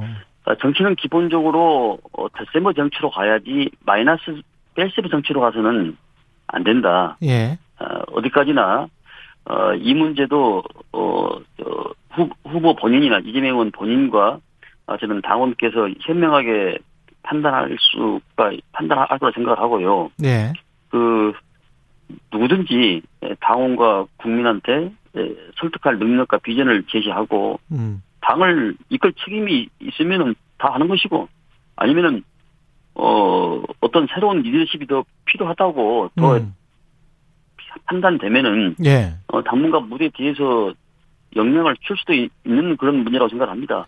새로운 리더십 열어놓고 생각해야죠. 이 열어놓고 생각하겠다. 70, 예. 70년대생, 뭐, 아주 젊은 사람들, 7080, 이렇게 그, 아예 당 대표를 뽑자는, 그게 맞는 것 같다. 어떻게 보세요? 마지막으로. 세상은 노장청의 조화가 이루어져야 에, 모든 사람한테 이해와 설득을 받을 수 있고 지지를 받을 수 있습니다. 예. 저는 개인적으로 어, 선배 정치인으로서 꿈과 비전이 있는 정치인들 도전을 적극 환영합니다. 음. 그러나 인위적으로 어, 교체하는 것은 부작용만 저는 양상하는 것을 많이 보았습니다. 예. 그래서 자신의 역량을 키워서 우리 당의 가치와 정체성을 발전시킬 그럴 어 뭡니까 비전만 있다면은 음. 나이와 선수가 무슨 의미가 있겠습니까? 알겠습니다. 정치의 그 역동성을 더한다는 의미에서 저는 매우 어, 좋은 그 의미 있는 주장이다 이렇게 생각을 합니다. 민주당 전준 위원장 안규백 의원이었습니다. 고맙습니다. 네.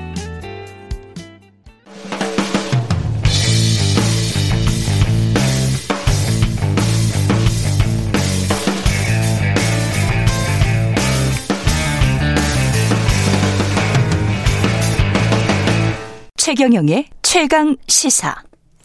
네, 미국 방문 중인 박진 외교부 장관이 북한이 7차 핵실험을 감행할 경우 미국과 함께 강력한 유엔 제재를 새롭게 추진하겠다. 이렇게 말했습니다. 그러면서도 한미 양국은 북한이 대화에 호응해라. 이렇게 촉구했는데요. 관련해서 정세현 전 통일부 장관과 이야기 나눠보겠습니다. 안녕하세요. 네, 안녕하세요. 예. 핵실험을 감행할 경우에 강력한 제재를 담- 담은 유엔 안보리 신규 제재를 미국 측과 추진하기로 했다. 이게 박진 외교부 장관의 말인데 어떻게 네. 생각하십니까? 뭐 핵실험을 하는 경우에 어 제재를 해야 된다는 얘기는 뭐 어떤 점에서는 당연한 얘기지만 예. 유엔 미국과 함께 유엔 대북 제재를 끌어낼 수 있을지는 그건 의문이죠. 왜냐하면 음. 지금 북, 북 아니, 중미 관계가 미중 관계가 별로 안 좋지 않습니까? 예.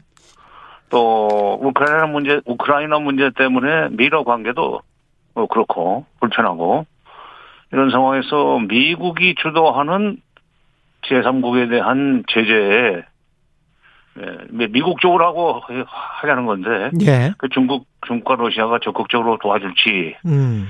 그거는 조금 음, 의문입니다. 그러면 유엔 안보리에서 우리, 아니, 우리 우리로서는 이제 그렇게 일단 어, 목표를 정해 정할 수밖에, 없지만 없다. 예. 어, 그러나 유엔 안보리에서 어. 통과될 것인가? 그게 이제 그건 의문이다 이거죠. 예. 그럼 만약에 그 유엔 안보리에서 통과가 안 되고 한국과 미국이 독자 제재에 나설 수도 있나요? 이렇게 함께? 그렇죠. 아니 뭐 그동안에 뭐 한국과 뭐 미국의 독자 미국의 독자 대북 제재, 한국의 독자 대북 제재, 일본의 독자 대북 제재, 뭐 유럽의 독자 제, 대북 제재가 여러 개 있었지만 예. 더욱 중요한 건 앞에서 이렇게 압박해 들어간들 음. 중국과 러시아라는 뒷문이 열려 있으면 음. 그쪽으로 필요한 것들 다 들어올 거 아닙니까? 더구나 그렇죠. 미중 관계가 이렇게 에, 그 불편한 관계가 되고 미로 관계도 그렇게 되면은 음.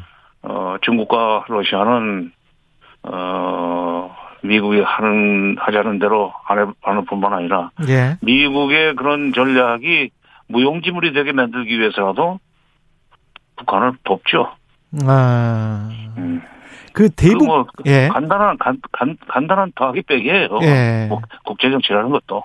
대북 제재를 만약에 한다면 지금 하고 있는 거 말고 또 추가로 뭐 할 수 있는 게 뭐가 있을까요? 만약 유엔 안보리 말고 신규 제재를 한 우리끼리 한다면 특별히 무슨 뭐 그 말하자면 개인 제재, 그다음에 예. 기관 제재, 뭐 어, 뭐 재산 압류 이런 등등 몇 가지 방법을 써봤지만 예.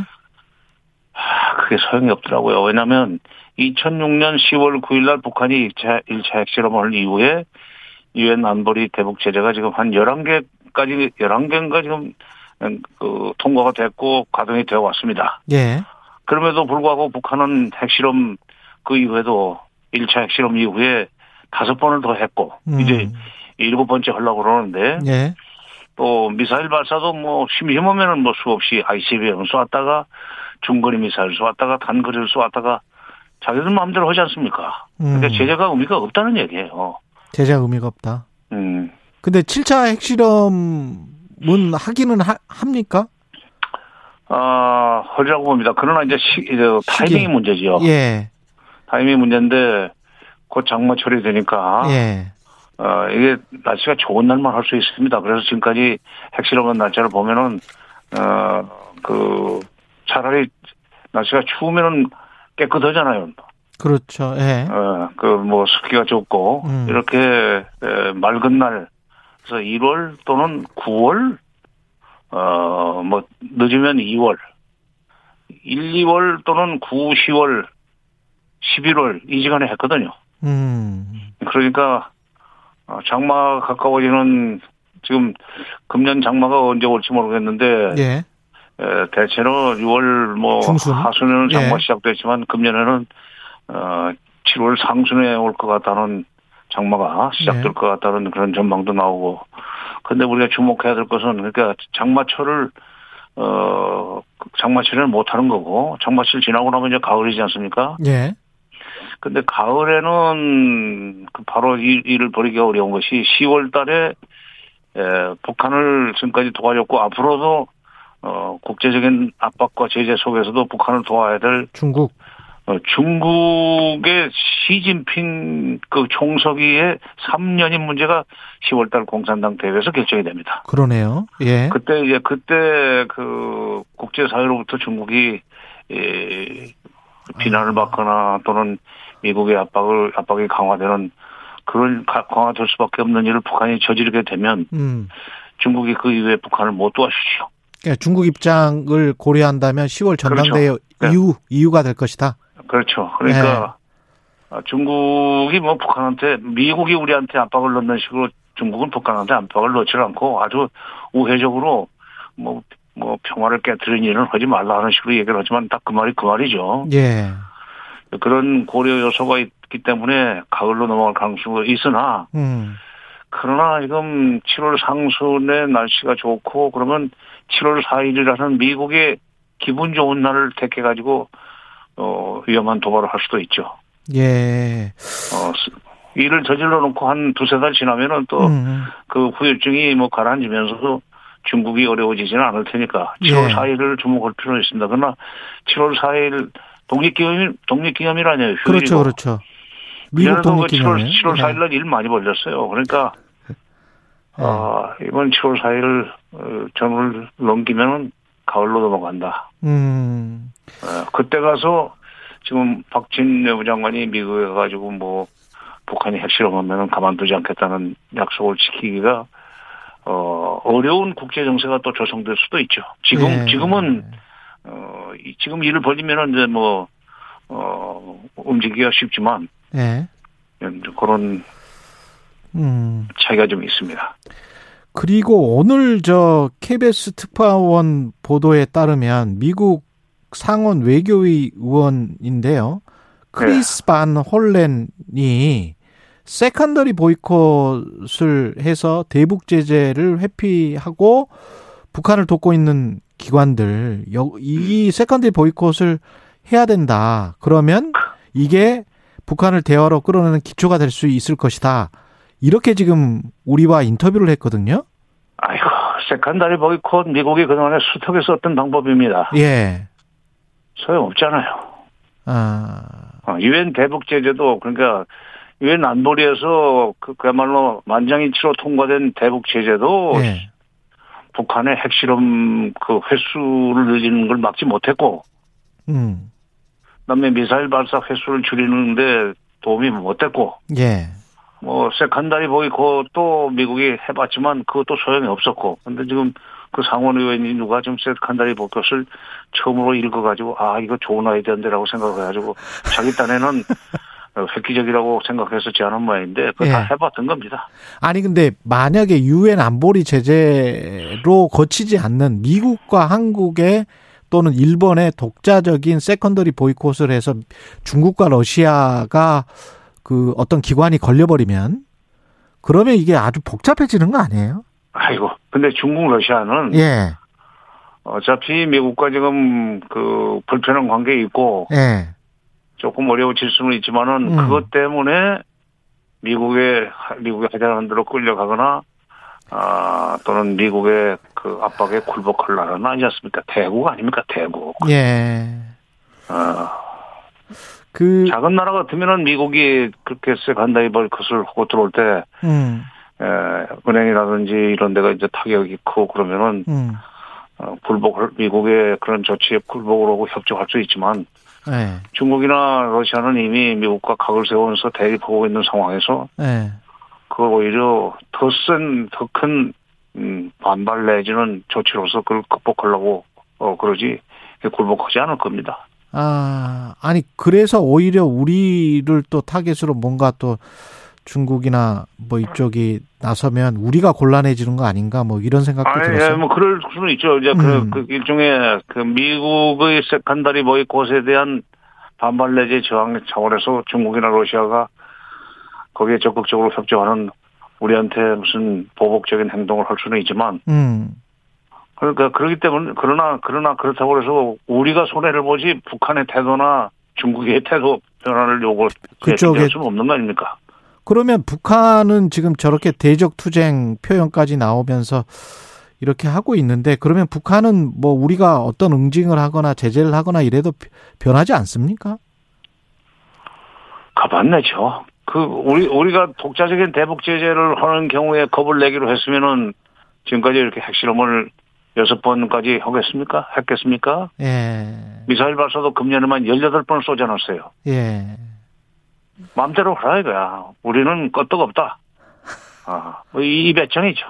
그럼 우리 어떻게 해야 돼요? 저 사람들. 결국 이게 압박과 제재 내지는 무슨 사후 응징으로는 북한의 핵 능력 고도화를 막을 수가 없어요. 예, 미사일 능력의 고도화를 막을 수가 없습니다. 음, 결국 원점으로 돌아가서 북한이 그런 일을 하지 않도록 핵추가 핵실험을 포기하고 미사일 발사를 중단하도록 협상으로 문제를 풀어야죠. 예를 들면 예. 2018년 4월 달에 북한이 앞으로 북미 협상이 계속되는 한 핵실험과 미사일 발사는 잠시 유예하겠다. 일종의 모라토리움을 선언했었죠. 예. 그때 그 사람들이 핵실험과 미사일 발사 그 모라토리움을 선언할 때 조건이 전제 조건이 붙어 있는데 분명히 예. 우리 언론들이 아무 아무도 언론 어떤 언론도 그 북미 협상이 계속되는 한이라고는 전제 조건이 있었다는 것을 상기시키지도 않고 그냥 북한이 어느 날 갑자기 모라토리움을 선언하더니 이제 또 와서 갑자기 또 깨네 뭐 그러면서 이 사람들 자기가 자, 지 입으로 한 얘기를 왜 뒤집어 이런 식으로 비판을 하던데 예. 결국 핵실험과 미사일 발사를 중단시킬 수 있었던 힘은 북미 협상이 계속되는 동안이었다는 사실에 우리가 주목을 하고 아. 북미 협상이 빨리 다시 재개될 수 있도록 정책을 전환시켜야 됩니다. 우리가 아. 뭐 미국을 미국과 손잡고 일만 벌리면 가만두지 않겠다. 뭐그 어, 뭐 선제 타격은 못하지만 철저한 응징을 하겠다고 해봐야 예. 북한이 절대로 자기 계획을 포기하지 않습니다. 권영세 통 얼마 아니 예. 북한 욕할 때 독종이라고 욕하지 않습니까? 독 독종 예. 나쁜 놈들이라고. 나쁜 놈이 어떻게 그런 그리고 독종들이 그렇게 그 쉽게 그런 포기하나. 뭐 사전 뭐 어, 억제성 어 그 위협으로 자기 행동을 중단하거나 바꾸겠어요? 예. 저 사람들은 협상으로 문제를 풀기 위한 자리를 깔아주기 전에는 절대로 그 계획을 포기하지 않을 겁니다. 박진 외교부 장관은 저렇게 이제 미국에서는 그렇게 이야기를 했는데 권영세 통일부 장관은 조금 뉘앙스가 다른 것 같은데. 음, 권영세 권영세 통일부 장관 얘기가 맞은 것 같아요. 제가 뭐 예. 통일부 출신이어서라기보다는 예. 북핵 문제의 해법은 결국 어, 남북 간의 대화와 협력을 통해서 어, 북핵 문제가 풀릴 수 있는 북미 간의 그 어떤 관계를 만들어주는 거. 예. 그게 대한민국 정부가 해야 될 일이에요. 예. 무턱대고 그냥 외교관들의 습관대로 음. 미국과 긴밀한 공조하에 북핵 문제와 미사일 문제에 적극 대응하기로 했다. 뭐 음. 공동성명 뭐 100번 발표해봐야 소용없고 예. 통일부 장관이 얘기한 대로 그 어저께 6.15 기념 그 학술 행사에서 그 양반이 그 얘기 해도요. 남북 관계는 어차피 이어달리기로 갈 수밖에 없다. 예. 그런 점에서 6.15 공동선언도 존중하고 어. 4.27 판문점선언 9.19 문재인 정부 때 예. 9.19 공동선언도 존중하는 조- 전제하에 남북 관계를 풀어나가야 된다. 그래야 북핵 문제도 풀린다는 얘기를 했죠. 음. 그러니까 외무부 장관 얘기와 외교부 장관 얘기와 북 통일부 장관 얘기가 다르죠. 다를 수밖에 없는 것이 예. 외교부는 미국 중심 사고를 하는 데고 예. 통일부는 남북 관계 중심 뭐더 음. 구체적으로는 북한을 이렇게 함부로 해가지고는 문제가 해결이 안 된다는 생각을 하는 것이 음, 내가 이제 통일부인데 예. 그걸 일부에서는 뭐 푸죽이다 끌려다니다라고 욕을 하지만 음. 문제 해결책은 거기서 나옵니다. 예. 통, 북한 통일부식 접근 음, 에서 예. 미국하고 손잡고 해가지고 북핵 문제 해결 안 됩니다. 음. 그리고 일본 그 수출 규제 때문에 우리가 그 지소미아 한일 군사 정보 보호 협정 그거 연장을 안 했었었는데 박진 장관이 이거 정상화 해야 한다. 이렇게 지금 미국에서 이야기를 했거든요. 어떻게 글쎄 보세요? 미국이 바라는 바죠. 미국이 바라는 바다. 미국은 한일 간에 뭐 지소미아가 다시 복원되기를 바라고 예. 음. 그러려면은 결국 어 그 일본의 수출 규제에 대한 저항으로 아, 바, 저 반발 반박 반발 청원에서 우리가 지소미아 어, 유예를 시켰던 거 아닙니까? 예. 근데 수출 규제를 그 일본이 가했던 것은 우리가 이제 위안부 문제와 종군 징용 배상 문제를 그렇죠. 가지고 계속 어, 과거사 문제를 정, 분명하게 해, 해결하라는 압박을 넣으니까 어, 그런 문제 따지지 말라. 음. 위안부 문제 다 해결됐다 박근혜 정부 때. 그리고 종군 어, 징용 배상 문제도 그 뭐 일본은 책임질 수 없다. 잘못은 오히려 북한이 했다.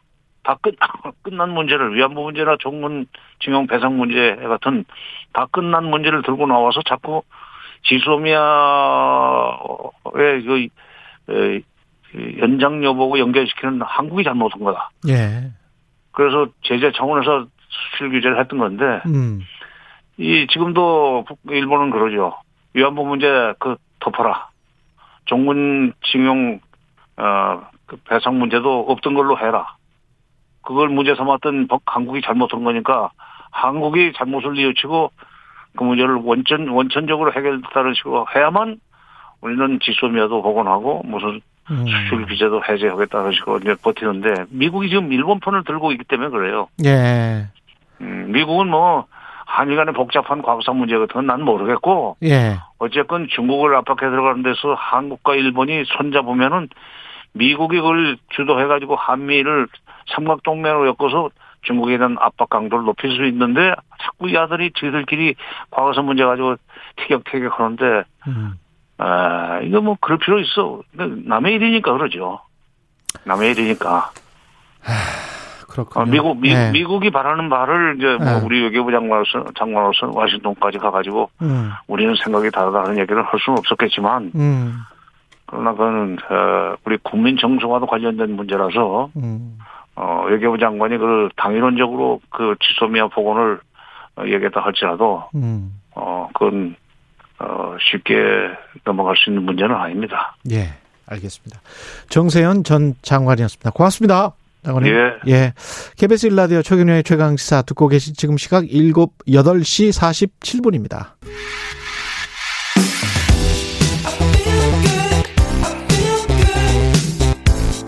세상에 이익이 되는 방송 최경영의 최강 시사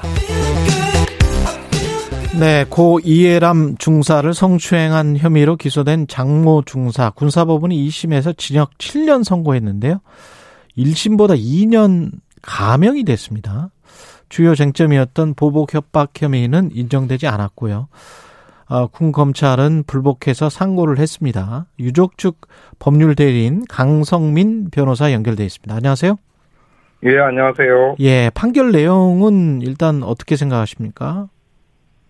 이게 검찰이 그 항소심에서 완, 완벽히 패배한 사건이라고 볼 수 있죠. 검찰의 항소는. 기각이 됐고 예. 피고인의 양형 부당의 항소는 인정이 됐습니다. 음. 이 부분으로 유족이 유족에게 엄청나게 큰 고통을 주는 판결이 선고가 됐습니다. 군 검찰이 제대로 기소 공소 유지를 제대로 못 못한 겁니까? 수사를 못한 겁니까? 어, 왜 이렇게 된 거죠? 예, 유족 입장에서 볼 때는 수사도 제대로 되지 않았고 네. 공소 유지에 있어서도 좀 어, 종합적인 그런 그 입체적으로 재판부를 그 시각을 바라보게 하는 그런 공소 유지가 좀 부족했다고 보여집니다. 그 이번에 지금 혐의가 인정이 안 된 게 보복 협박이죠. 특가법상 네. 보복 협박. 네. 이게 지금 어떤 혐의가 있었는데 왜 재판에서는 인정이 안 된 건가요? 예, 그, 그, 피고인이 범죄를, 망인에게 범죄를 저지른 당일날 음. 계속 망인을 쫓아가면서 뭐, 뭐 사과를 한다는 명목으로, 뭐, 계속 쫓아다니고, 그러면서 신고해봐. 뭐, 신고할 수 있어. 이렇게 오히려 압박을 가하기도 하고. 어. 그리고 그 뒤에는 자살을 암시하는 문자를 보내기도 했어요. 그, 이 부분은 예. 피고인하고 망인의 관계나 뭐 피고인의 계급이나 그 부서 내에서의 위치로 볼때 충분히 너가 신고하면 나는 너한테 피해를 그 어떤 뭐 네. 피해를 줄 수 있다 뭐 진급이든 인사상 불이익이든 그런 줄수 있다는 걸 암시하는 모든 행동이라고 볼 수가 있거든요. 이 어. 부분을 재판부는 해악의 고지로 전혀 보지 않았어요. 재판부는 왜 이걸 해악의 고지로 보지 않은 거예요? 그냥 뭐 자살 뭐 하겠다라는 그런 뭘로 사과 행동이라고 본 겁니까? 네. 그러면? 예, 사과 행동 내지는 뭐, 시, 뭐 자살 암시라고 봤는데 예. 이 부분에 관해서는 오히려 재판부가 군사법원이면 군 조직의 특성을 뭐 누구보다도 잘 알고 있잖아요. 음. 그러면 명시적으로 뭐 인사상 불이익을 주겠다, 뭐 진급을 못, 군 생활을 못하게 하겠다 이런 말이 없어도 충분히 피고인의 행동이나 그런 이제 지금 지금까지의 말로 볼 때 그런 게 구체적으로 예- 예상이 되고 실제로도 망인에 대해서 피, 그 소속대 선급자에 의해서 뭐 그 합의 종용 이런 게 피고인을 위해서 이루어졌잖아요. 예. 예, 그걸로 인해 많이는 굉장히 괴롭 고통을 겪었고 자기 음. 군 생활에 대한 압박이나 이런 부분에 있어서 그럼 충분히 해악의 고지가 있었다고도 볼 수가 있어요. 해악의 고지가 실현이 되었다고도. 예. 근데 이걸 역으로 아까 말씀드린 대로 구체적인 그런 말이 없었다고 해서 해악의 고지로 고지로 않은 것은 음. 군조직 특성을 외면한 외면한 군사법원이 군판사 오히려 군조직 특성을 감안해서 재판해야 되는 되는 그 법원이라고 볼 때 좀 많이 납득할 수가 없습니다. 신고해봐, 신고해봐 당일날 그렇게 이야기를 했다는 거는 협박성으로 들리 예, 들- 그렇죠. 들리는데. 쫓아다니면서 예. 계속 쫓아다녔어. 연락해서 여군 숙소에 있는 걸 다시 나오게 하고 음. 차 안에서도 네가 있어 신고해봐 이런, 이런 게 어떻게 해야 하기 구체적인 구체성이 부족하다는 건데 그 묵시적이거나 해악의 고지를 예. 암시하는 것이라고 할 수가 있죠. 그런 입체적인 해석을 해야 되는데 예. 그렇게 하지 않았습니다. 예. 그 2년이나 감형이 된 것도 이게 그러면은 특가법상 보복 협박 이게 혐의가 인정이 안 돼서 그런 거예요?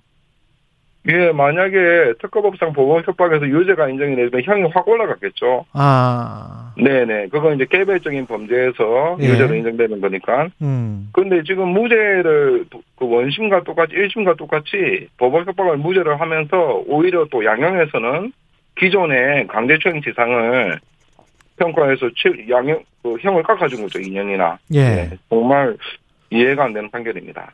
유족들은 그, 아, 불합리하다라고 생각할 것 같은데요? 네. 그, 출국 네네. 말씀하십시오. 네. 지금 그래서 제가 1심 판결, 저희가 지금 항소심 판결문은 받지 못했고, 1심 판결문을 살펴봤어요. 예. 살펴보니까, 1심 판결문은 오히려, 그, 피고인의 행위가 피고인의 죽음의 주요한 원인이 되었기 때문에 형을 가중했어요. 이 사유로. 어, 그런데 역으로 지금 2심 재판부는 피고인의 행위가 피고인의 그 사- 피고인의 만인의 죽음에 오로지 책임이 없다. 거의 그 비슷한 사유죠. 사실은 주- 평가를 아예 다르게 하고 그러는. 네. 강경하는 사유로서 했습니다. 어떻게 보면 똑같은 사유를 어떤 그 1심은 가중, 어, 2심은 감경으로 사용했기 때문에 그것만으로도 모순되는 판결이라고 저는, 저는 보고 있습니다. 음, 검찰, 군검찰은 일단 결과에 불복해서 상고를 결정했는데 어떻게 되려고 네. 보십니까?